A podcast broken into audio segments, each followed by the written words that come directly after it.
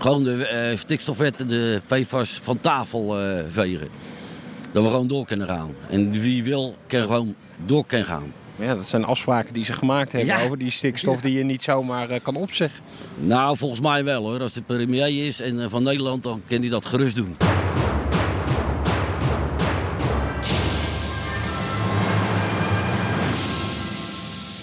Welkom bij Europa Mania. Trek uw stevige schoenen aan en een goede regenjas, want we gaan een wandeling maken door een door stikstof verstikt natuurgebied vol Brusselse trollen. Maar voor we aan de stikstoftrektocht beginnen, maken we eerst een uitstapje naar de Spaanse zon. Want de nieuwe linkse warmte in Madrid moet de ijzige rechtse wind tot bedaren brengen.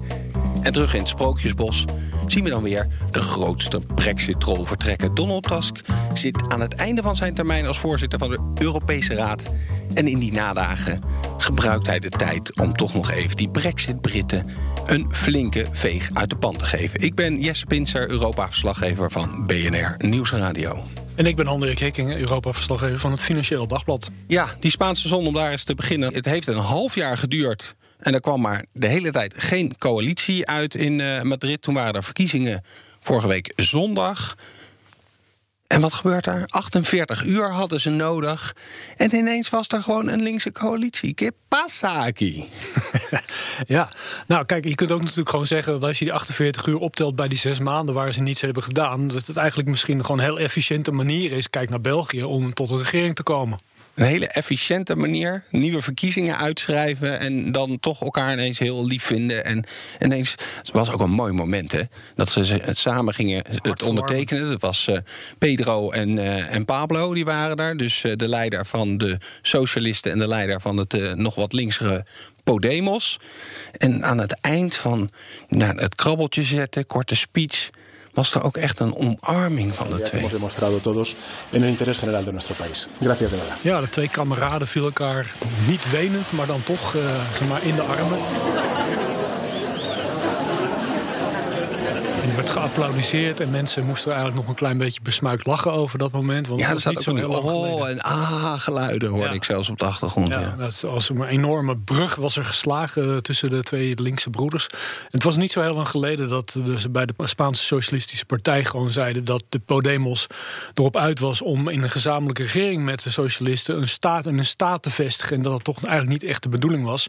En daarom uiteindelijk mislukte al die besprekingen voor de zomer was dat. Ja, wat het rare van die verkiezingen is dat deze twee partijen eigenlijk ongeveer gelijk eruit zijn uh, gekomen.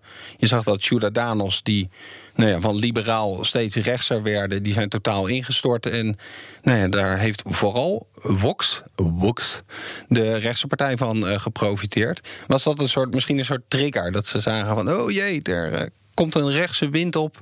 Laten we elkaar maar letterlijk en figuurlijk gaan om, omarmen nu. Ja, er is eigenlijk geen alternatief inderdaad om, om te proberen in de buurt van een werkbare regeringsmeerderheid te komen. Of in ieder geval een werkbaar regeringsblok te komen. Pedro Sanchez heeft natuurlijk met deze verkiezingen geprobeerd om de, het aantal zetels dat de Socialistische Partij had in uh, het Spaanse parlement 123 om dat iets te vergroten. Dat zou ook ten koste gaan, denk ik, van uh, Unidas Podemos, van zijn goede vriend, inmiddels boezemvriend uh, Pablo Iglesias.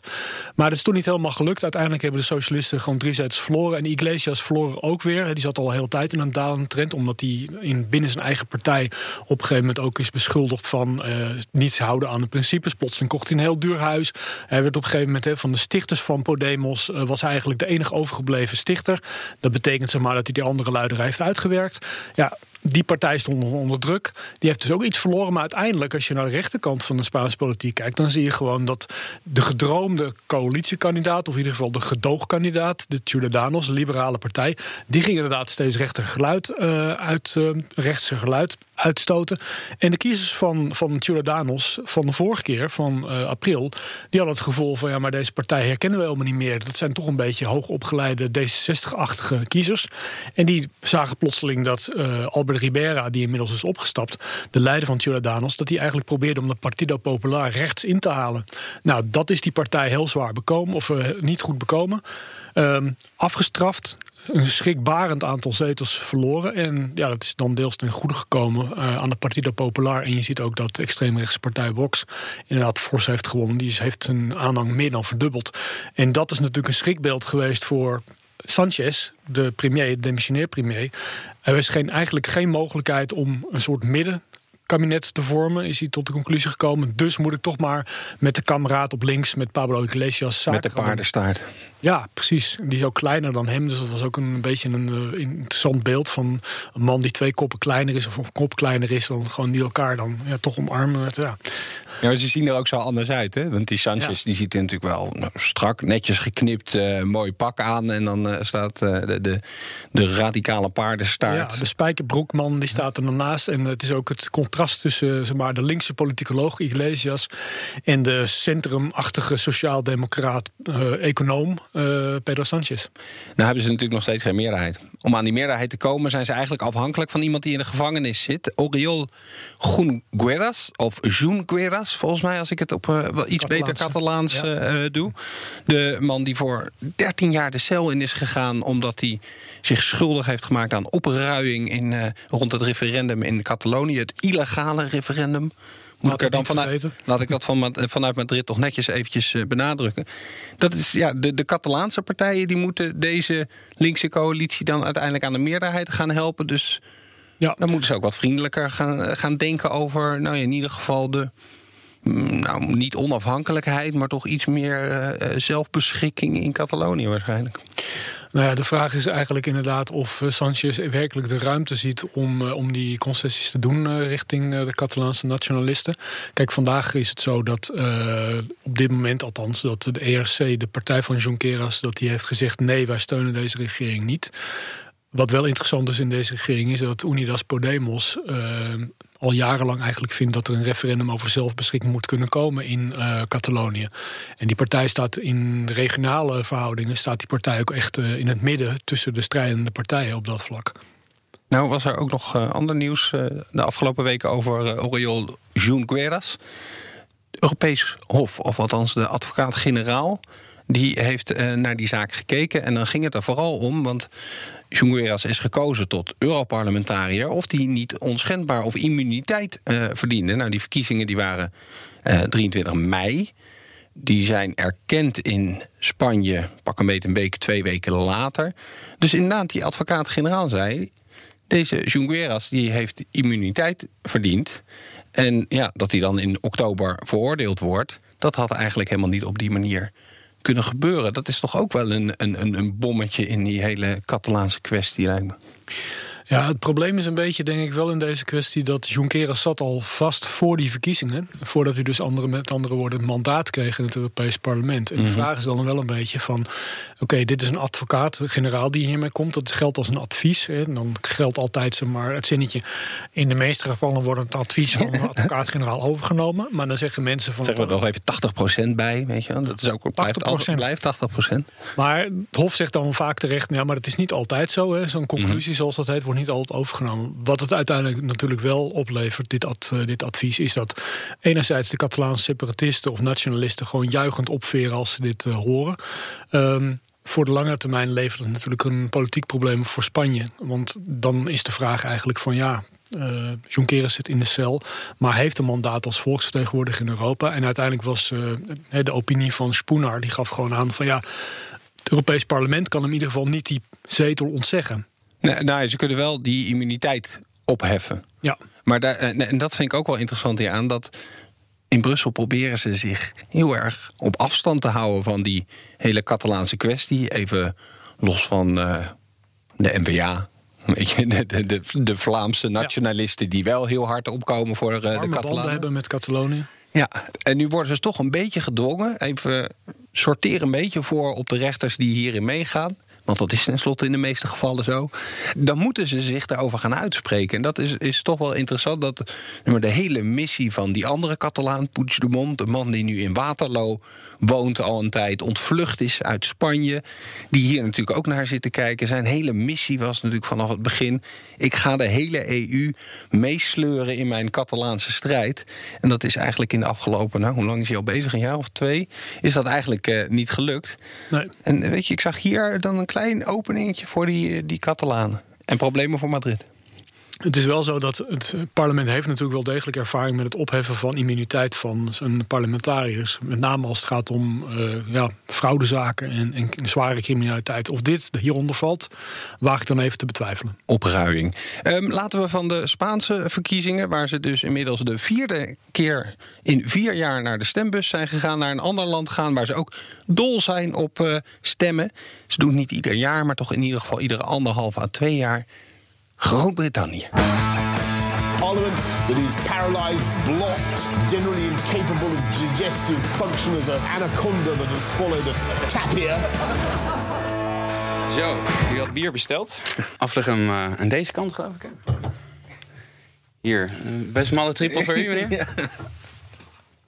En nu zingen we voor He's a Jolly Good Fellow. en ik heb nog geen microfoon. And many more. Hey, ik heb een microfoon. Goedenavond, heren. Goedenavond. Hey, Connor. Hallo. Je hebt bier meegenomen? Ik heb bier meegenomen, ja. Want uh, onze eigen Jes Spencer vandaag... Uh, hoeveel Brexit-jaren hoeveel Brexit jaren ben je oud geworden? Nou, nou, laten we het zo zeggen dat ik tot deze wereld ben toegetreden... op het moment dat de Grieken ook bij de EEG kwamen. Oh ja, dan, dan weet ik maar als het dag van Dan weet Han Dirk nu precies hoe oud ik ben. Han Dirk kijkt even weg. 1981? Ja hoor. Zo, Spot aan. Ongelooflijk. Mm, nou, proost. Proost man. Even door het bier-intermezzo heen werken... en gaan we toch richting uh, het grote Brexit-sprookjesbos... waar de grote Europese troll rondloopt... die de hele tijd achter de Brexiteers aanrent. Donald Tusk. Ja, meneer Tusk, hij, uh, hij gaf zijn, uh, ja, toch wel zijn afscheidsspeech hè, voor uh, volgens mij een, eh, een soort uh, diplomatenklasje van, van de EU. Jullie weten volgens mij beter. ja, dan kom je in Brugge terecht. Zijn. Maar ja, zijn boodschap was toch ook deels aan de Britten gericht. En dat was bijna een smekende boodschap. Hij zei: Jongens, het is niet te laat. Laten we even een stukje luisteren van wat hij te vertellen had.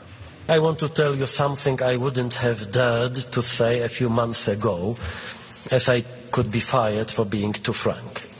I have heard repeatedly from Brexiteers that they wanted to leave the European Union to make the United Kingdom global again, believing that only alone it can be truly be great. You could, you could hear in these voices a longing for the empire, but the reality is exactly the opposite. Why are they doing this? I was asked this regretful question everywhere I went.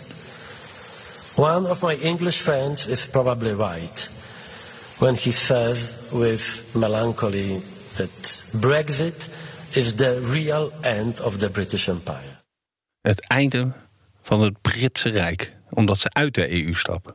Ja, het is toch uh, wat hij zegt. Hè. Iedereen in het buitenland uh, waar hij mee spreekt, uh, zegt volgens Tusk... ja, als die Britten weggaan, dan is het toch echt een tweede rang speler voortaan. Zij denken dat ze weer een wereldmacht kunnen worden door uh, er nu uit te stappen. Maar uh, ja, andere landen denken daar volgens meneer Tusk toch heel anders over. Nou is het wel een beetje zijn stokpaardje om uh, tegen de Britten aan te schoppen hè, de afgelopen ja, hij, is, hij heeft dat fantastisch gedaan ergens. Het is een soort ultieme Brexit-troll geworden. En echt ook echt een boeman voor, voor de Britten.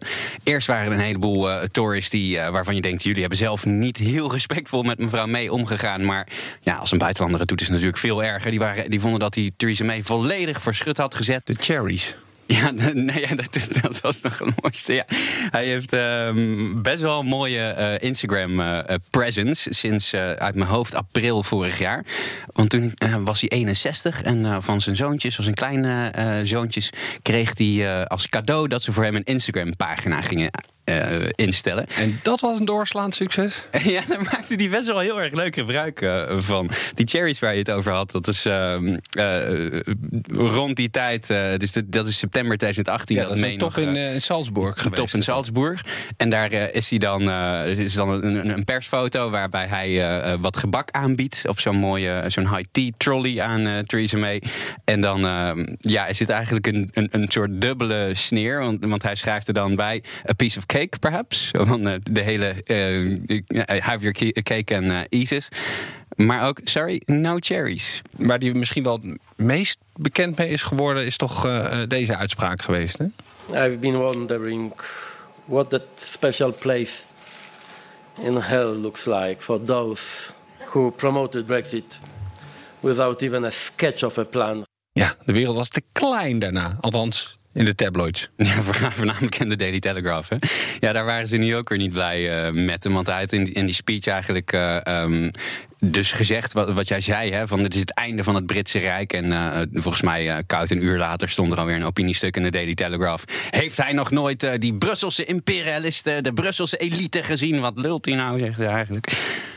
Maar voornamelijk op Instagram vond ik die man toch wel altijd heel erg geestig. Hij had ook een paar maanden geleden had hij, uh, een heel zoet handgeschreven briefje van, uh, van Sophie uit Engeland. Dan zie je zo'n typisch kinderhandschrift. Hè. Het gaat alle kanten op. Maar ze schreef: Lieve meneer Tusk, ik woon in Groot-Brittannië. Ik weet dat we weggaan bij de EU. Maar ik denk dat we nog steeds vrienden moeten zijn. Mag ik misschien van u een gesigneerde foto? Voor in mijn Europa-boekje. Liefs Sophie, zes jaar oud. En toen had ze er nog een PS bij. Ik heb een eenhoorn voor u getekend. En toen begon ik eigenlijk te twijfelen. Is, is, is die nou echt gewoon. Zou het zo kunnen zijn dat, dat, dat de president van Europa. dat hij uh, een, een handgeschreven kinderbriefje vervalst. En Gewoon om die Britten lastig te vallen? Ik, ik denk het niet. Maar het is Want die wel... eenhoorn is ook weer een verwijzing hè, naar, Ja, die, naar de unicorn, Brexit? Dat ze, nou ja, ze op zoek zijn naar iets wat eigenlijk niet bestaat. Of in Ja, ieder geval ja, ja, precies. alleen bestaat op de Instagram-account van, eh, van de president, blijkbaar. Mhm. Ik vond het ook wel grappig in die speech dat hij eh, zei: ja, ja, voordat het nu dat ik af ehm, ga treden, dan kan ik eh, vrijuit spreken. Hè? En dan zegt hij: ja, ja, hiervoor zou ik ontslagen kunnen worden als ik too frank was. Nou ja, ik weet niet. die wil zich ook gewoon in de zijk nemen. Die, die, die gast heeft nooit een blad voor zijn mond genomen. Wat denk jij, Han Dirk? Heeft deze man nou de boel een beetje geholpen of heeft hij vooral dwars gelegen? Ik herinner me de laatste Europese top, of een van de laatste waar ik eh, was. Dan hoor je een hoop irritatie ook over zijn aanpak. Dat ze echt een beetje probeerden om hem weg te houden van dat Brexit-dossier. Want hij ging er wel heel erg eh, eh, ja, als een. een, een kijk, dan moet je in een eh, kast met glas en eh, een olifant die daar doorheen balst, eh, toestand in ieder geval. Ja, een Poolse wiesent in een eh, ja, Europese polit, eh, ja, porseleinkast. Maar kijk, uiteindelijk, kijk, die Brexit-discussie voltrekt zich eh, in vergaderkamers. Dan is het gewoon een keihard onderhandelingsspel. Maar een gedeelte loopt ook gewoon via de publieke opinie. En daar heeft Donald Tusk natuurlijk met die opmerkingen in het verleden heeft hij het, ja, zijn eigen onderha- de, de- ja, de eigen Europese onderhandelaar misschien wel niet zo heel ma- gemakkelijk gemaakt door gewoon gemakkelijk eh, munitie te verschaffen aan inderdaad de Daily Telegraph, Daily Express. Ehm, want uiteindelijk als je gewoon een hele moeizame discussie en moeizaam overleg voert om uiteindelijk een, een uiterst gecompliceerd akkoord te bereiken, dan heb je eigenlijk behoefte aan zo min mogelijk gewoon ruis en, beïnvloeding in de publieke opinie. En wat er natuurlijk gebeurt is dat je ziet aan de overkant van het kanaal dat er een aantal kranten zijn die daar graag eh, ja, die Hij voldeed wel aan dat beeld eigenlijk, hè, van die, die, het Europa wat zich overal mee bemoeit. Ja. Maar tegelijkertijd is het ook zo van dat eh, soms, maar goed, dat is misschien eh, totaal contrair gedacht. Kijk, het grappige is op een gegeven moment dat eh, de selectieve verontwaardiging, laat ik het maar even zo noemen, aan de overkant van het kanaal over de uitspraak van Donald Tusk, Tusk dat ja. Je kunt natuurlijk ook gewoon zeggen van waarom worden wij niet gewoon een keertje gigantisch boos over, over het feit dat wat die Britse politici en wat die Britse tabloids maar allemaal van ons en over ons schrijven. Ja, absoluut. En dat is wat Donald Tusk natuurlijk gewoon elke keer gewoon wel in feite liet doorschemeren. Dat op een gegeven moment al die praatjes en al die onzinverhalen... en het verhaal over bijvoorbeeld... eh, ja, jullie leven, zeg maar... eh, het is allemaal de Europese Unie is Stalinistisch. Dat soort onzin allemaal. Ja, daar werd die man echt oprecht boos van.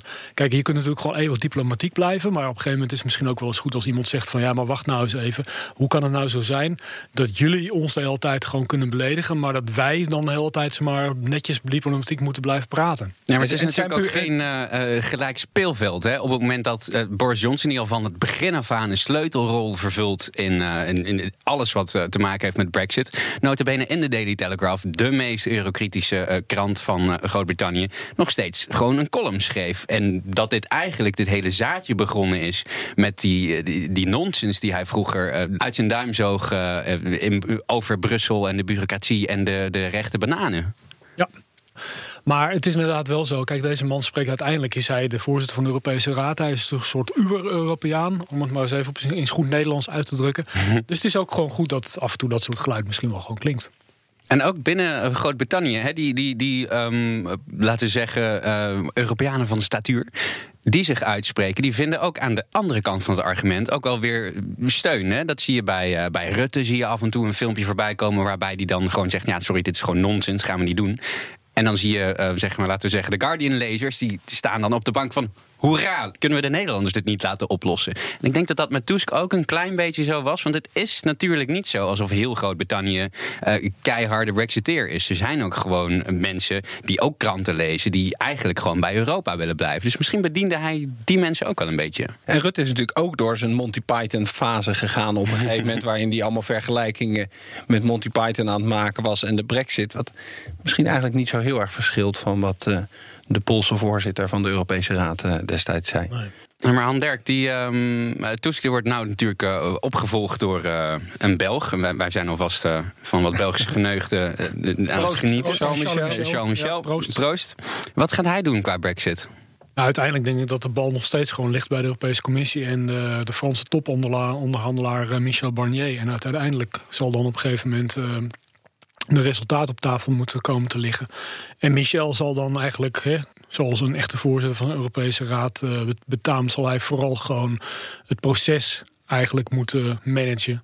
En ervoor moeten zorgen dat er hè, binnen de regeringsleiders gewoon een mandaat blijft en steun blijft voor het, uh, ja, voor het mandaat van Barnier als uh, en dat, handelaar. En dat zal heel stilletjes gaan, want ik bedoel, ja. ze hebben niet voor niks een Belg gekozen. Die nee. is continu bezig met Vlamingen en uh, Walen enigszins uh, bij elkaar te houden. Dus die gaat, gaat geen ruzie die, zoeken, denk ik. Nee, ik denk dat je bijvoorbeeld de eerste voorzitter van de Europese Raad in de, de huidige vorm zoals we die kennen, was een andere Belg, Herman van Rompuy. Nou, die man kon je eigenlijk niet zelden betrappen op echt hele grote uitspraken die andere partijen zou kunnen uh, ja, tot woede, in woede zouden, zou kunnen ontsteken.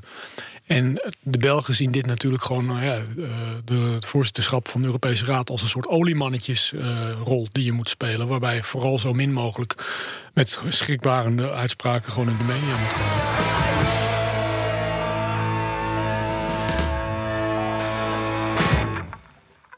Nederland is in de greep van de stikstofcrisis. Een crisis van ongekende omvang volgens de premier. En in zijn negen jaar dat hij deze baan heeft, heeft hij nog nooit zoiets heftigs meegemaakt. Zei de premier. Dus het VVD kroonjuweel 130 op de snelweg ging deels de prullenbak in. Ze gaan wat rommelen met de samenstelling van veevoer. Maar vanuit Politiek Den Haag kijken ze ook voor een deel van de oplossing naar Brussel. En dan heb je de volle aandacht van Europa Mania. Zeker weten. Want ja, dit is natuurlijk gewoon een rotcrisis. En die vergt gewoon, hoe je het ook bent of keer, rotmaatregelen en rotplannen. En wat voor rotplan hebben ze dan bedacht waar Brussel bij moet gaan helpen? Want dat heeft allemaal te maken met die, die, die rottige natuurgebieden die wij hebben. Ja. 100, meer dan 160 rottige natuur, Natura 2000 gebiedjes. De missie van Rutte die is toch eigenlijk om naar de Europese Commissie te gaan en te vragen of ja, die natuurgebieden die het Europese stempel Natura 2000 hebben, ja, of dat toch even wat minder kan. Of dat stempel er eigenlijk weer afgehaald kan worden. Maar eigenlijk weet de Nederlandse regering donders goed welk antwoord ze daarop gaan krijgen. En jij bent volgens mij nog eventjes in wat oude Kamerbrieven onder andere uh, gedoken. En dan wordt dat vrij snel wel duidelijk. Ja, Misschien dat ik gewoon even moet citeren en net moet doen alsof ik Carlos Schouten ben, die op 4 oktober 2019 een Kamerbrief heeft gestuurd. Oh jee, daar komen stemmetjes aan. over de aanpak van de stikstofproblematiek. En dan citeer ik. Verder is ook bekeken of het mogelijk is om, om Natura 2000 gebieden te verminderen of anders in te richten. De gebieden zijn aangewezen op basis van criteria uit de vogel- en habitatrichtlijn. De mogelijkheden voor het verminderen van deze gebieden zijn zeer beperkt. Volgens het Europees Hof van Justitie zijn er slechts twee mogelijkheden. Ten eerste, als er een wetenschappelijke fout is gemaakt bij het aanwijzen van een Natura 2000 gebied. En ten tweede, wanneer de doelen van de vogel- en habitatrichtlijn definitief niet meer kunnen worden behaald. Als een soort ecologisch ground zero ergens is ontstaan. Ja, als gewoon de helft van Nederland ineens uh, onder de zee verdwijnt, dan ja, of is, uh, is dat al legitiem. Geasfalteerd kan ook. Maar Even om de brief af te maken. Ten tweede, wanneer de doelen van de hoofdvogel- habitatrichtlijn definitief niet meer kunnen worden behaald, waarbij de vermindering van het belang van het gebied niet mag worden veroorzaakt door nalatigheid van de lidstaat, dus niet asfalteren. Om het gebied te beschermen. Geen van de Nederlandse Natuur 2000 gebieden voldoet aan deze criteria. En daarmee zijn er op dit moment geen mogelijkheden om het aantal Natura 2000 gebieden in Nederland te verminderen. Ja, die laatste zin is wel heel erg duidelijk. Gewoon, er is geen mogelijkheid om iets te veranderen op dit moment. En dat was mei dit jaar, denk ik ongeveer. Mei dit jaar, ja, zeker. En wat schrijft ze dan eh, deze afgelopen week? Want nou, toen kwamen ze met allemaal plannen van hoe dat dan aangepakt moest worden. Die stikstofcrisis, de ergste crisis die Rutte in zijn negen jaar heeft meegemaakt. Dan is het ineens, het kabinet erkent dat we moeten kijken naar de manier waarop we met natuur omgaan. Zo kan bijvoorbeeld de kwaliteit van sommige kleine Natura 2000 gebieden door hun omvang en ligging structureel zwak zijn en blijven. Zelfs wanneer we hiervoor de genoemde herstelmaatregelen hebben getroffen. Daar waar het aan de orde is, zal worden bekeken of de beschermde status kan worden aangepast. Daarvoor gaat het kabinet in gesprek met de Europese Commissie.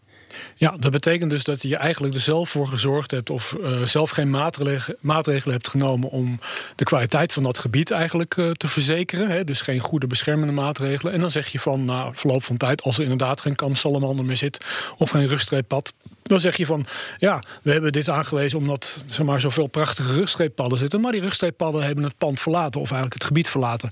En daardoor heeft dit geen bijzondere milieuwaarde meer. Ja, alleen er staat dus heel duidelijk in die Europese regels dat als je zelf verantwoordelijk bent voor wat er gebeurd is, dat dat geen, geen goede reden is. Ja, eigenlijk uh, de brief van, van Schouten en het optreden van Rutte suggereert eigenlijk inderdaad dat je al die gebieden in een soort grabbelton kan gooien of dat je ze allemaal bij elkaar kan kleien. En iedereen die wel eens gekleid heeft vroeger, die weet dat als je al die kleurtjes bij elkaar doet, krijg je altijd grijs.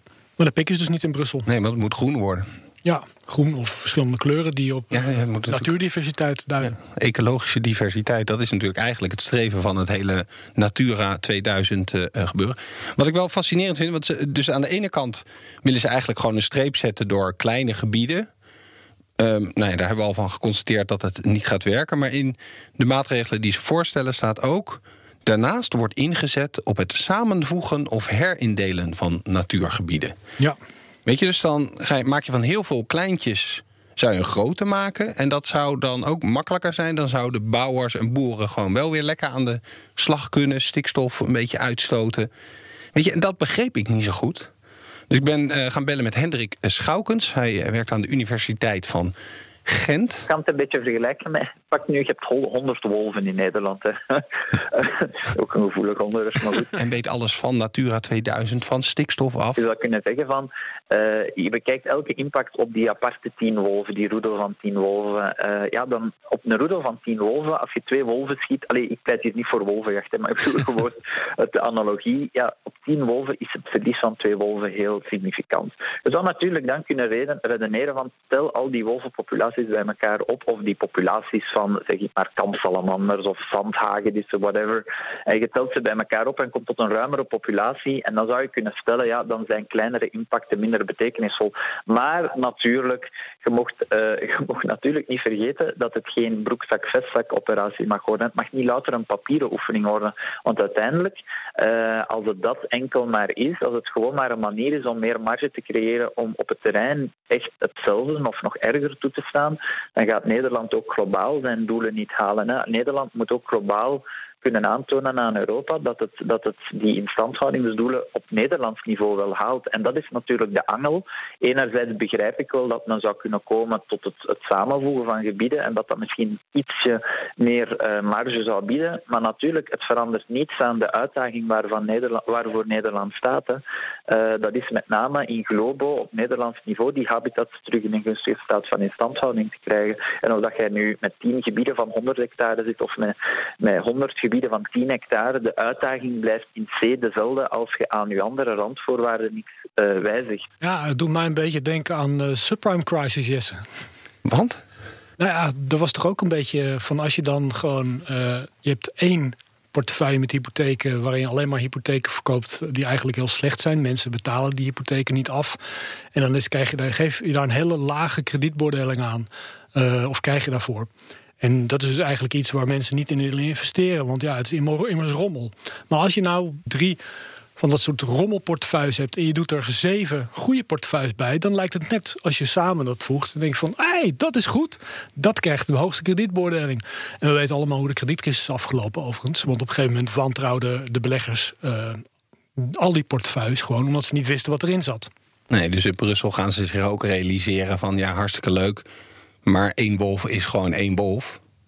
En daar kijken wij naar. En dat is natuurlijk het hele zwakke van het hele verhaal. Ze gaan nu in Den Haag waarschijnlijk allemaal constructies bedenken om aan te tonen dat die natuurgebieden door allemaal redenen slechter zijn geworden waar zij niks aan konden doen.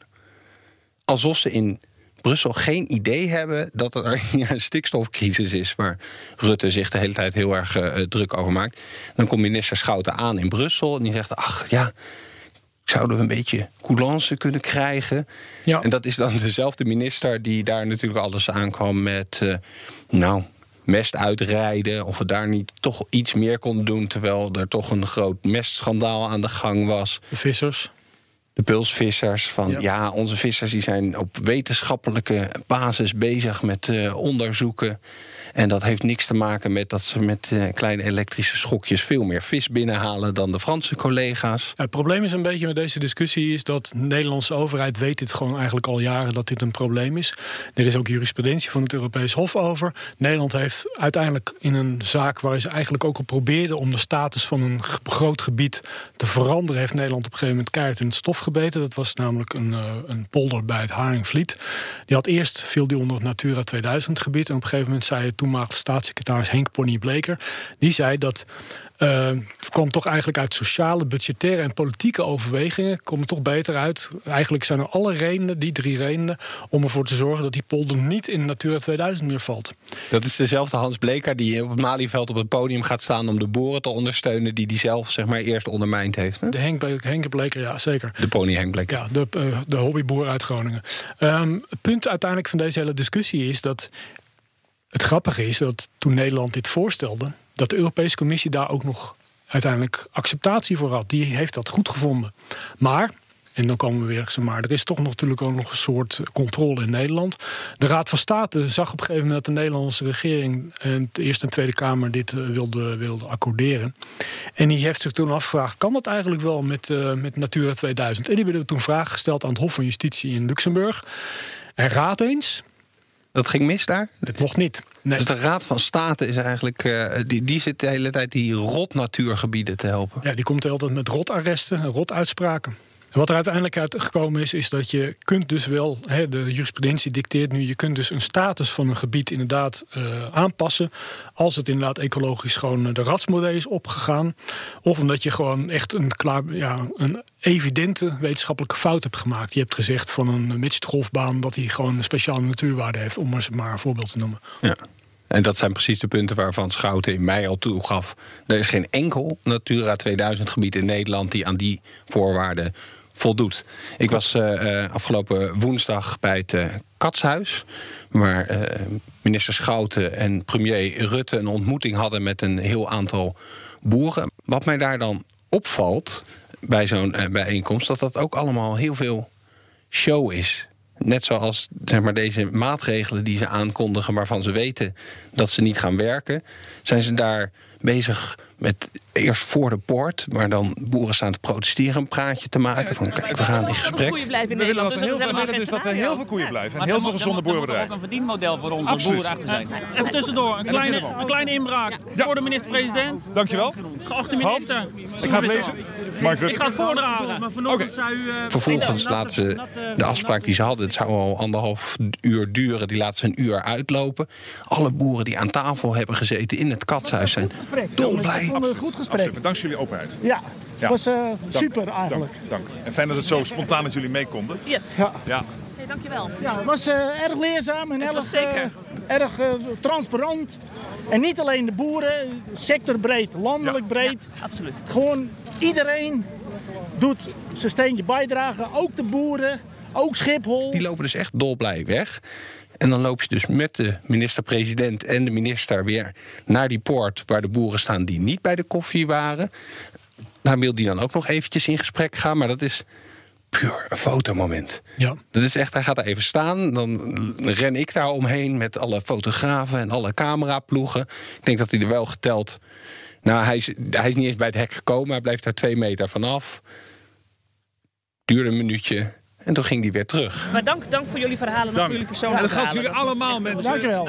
Heel veel dank voor jullie komst. Gelukkig zijn we niet alleen in dit verband. Want ik bedoel... Uh, dat is zo fijn aan de Europese Unie, hè? dat ja, we altijd samen zijn. We zijn altijd samen. Dus we zitten samen met heel veel andere landen in de Natura 2000 beklaagde bank. Echt, het is de, Iedereen maakt er een potje van. Ja, tranen schieten in je ogen. Polen zit erin, Slowakije zit erin, Duitsland zit erin, Italië zit erin, Slovenië zit erin. Uh, Spanje had ik al genoemd, Bulgarije had, zit erin. Uh, Griekenland zie ik hier nog staan. Het is, ja, het is, het is een grote Europese familie, dat Natura 2000. het, het verbroedert. Ja, het verbroedert. Dus ja, ik bedoel, uh, misschien zijn wij dan degene die als eerste van deze familie proberen om uh, het stempeltje dat op een gebied zit uh, te veranderen of zo. Maar tegelijkertijd zijn er ook heel veel andere landen die nog steeds eigenlijk problemen hebben. Bijvoorbeeld met het maken van überhaupt plannen voor beheer van die gebieden. Duitsland loopt hier zelfs in achter. Dus. Stiekem ben ik wel een beetje blij dat ze in Brussel zo lastig doen. Ik, ik hou erg van heidegebieden. En heidegebieden en stikstof, dat gaat niet zo goed samen, want dan gaat er allemaal gras groeien en boompjes groeien.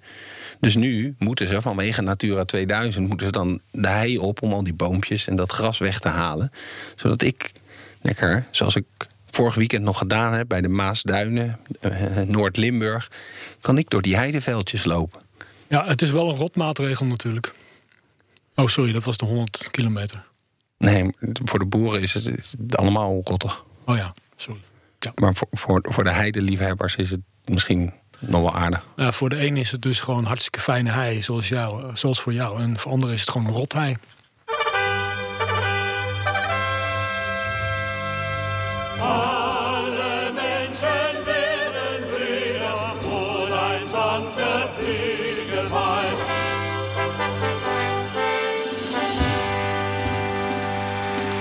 Laten we afsluiten met een semantische discussie in Brussel. Want vooral aan de Place de Luxembourg is semantiek belangrijk.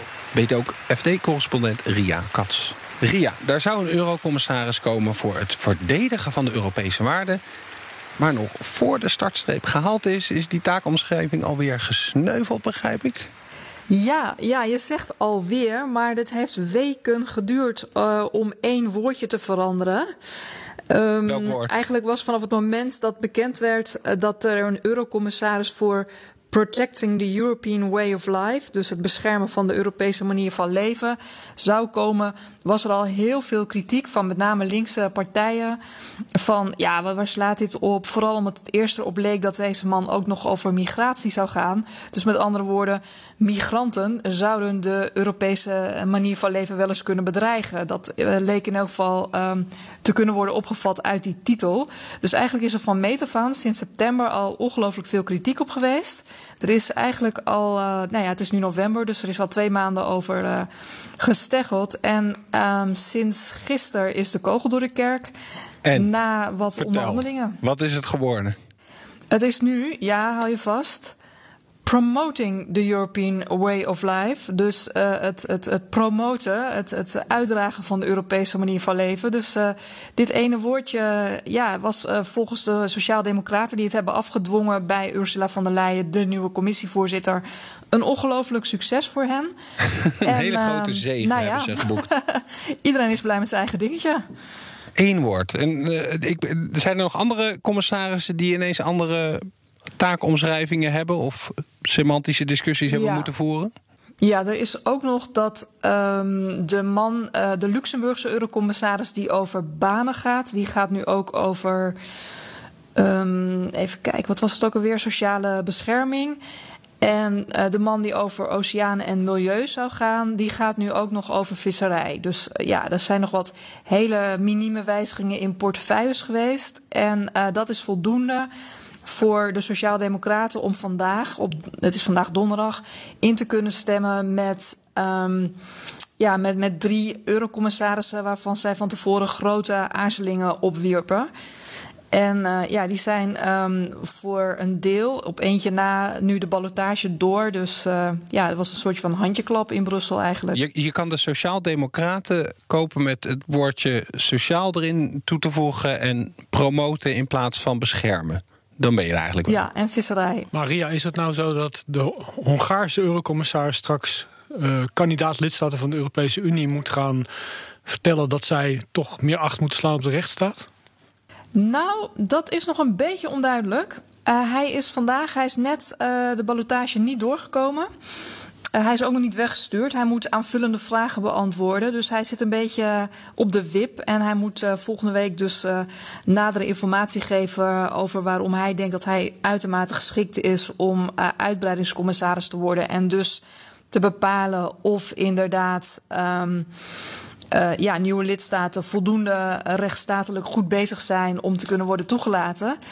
En uh, ja, ik denk dat dit nog wel een, een, een, dingetje gaat worden. Het is precies ook waarop de vorige Hongaar is gesneuveld. En uh, ze hebben toch besloten, Ursula von der Leyen heeft toch besloten om een Hongaar ja, op uitbreiding te houden. En ja, dan, dan blijf je dit soort vragen houden natuurlijk inderdaad. En dit is een beetje het laatste hobbeltje wat uh, nog genomen moet worden. En dan vergeet ik even het feit dat er nog een Britse eurocommissaris nodig is? Ja, dat is denk ik de allerlaatste echte grote hobbel.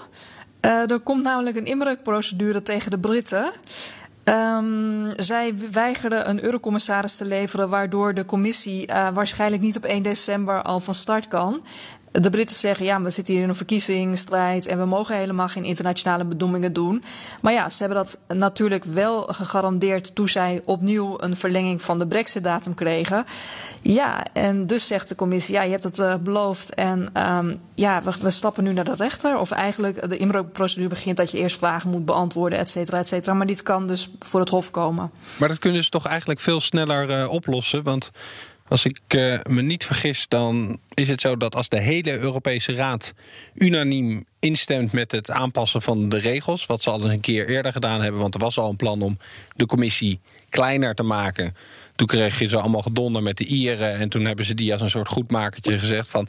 ja, maar ieder land blijft gewoon een eurocommissaris houden. Dat kan je toch ook dan weer terugdraaien als gewoon iedereen daarmee instemt. En dan heb je helemaal geen Brit nodig. Ja, dat is ook wat ik steeds denk. Maar het is hier in Brussel een enorme discussie. En uh, ze willen toch een Britse eurocommissaris, omdat ze echt bang zijn van ja, als we dat niet hebben, dan kan het zo zijn dat uh, de nieuwe commissie straks niet rechtsgeldig is. Uh, omdat eigenlijk iedereen een eurocommissaris zou moeten leveren. Dus alle wetgeving die uh, uit zo'n niet rechtsgeldige commissie zou kunnen komen, ja, dat, dat houdt dus mogelijk geen stand. En daarom eisen ze toch voor de time being een Brit.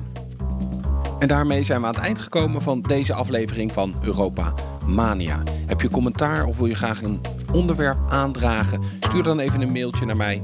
Dat kan op pinster, P-I-N-S-T-E-R, apenstaartje, bnr.nl. En voor nu bedankt voor het luisteren en tot de volgende keer.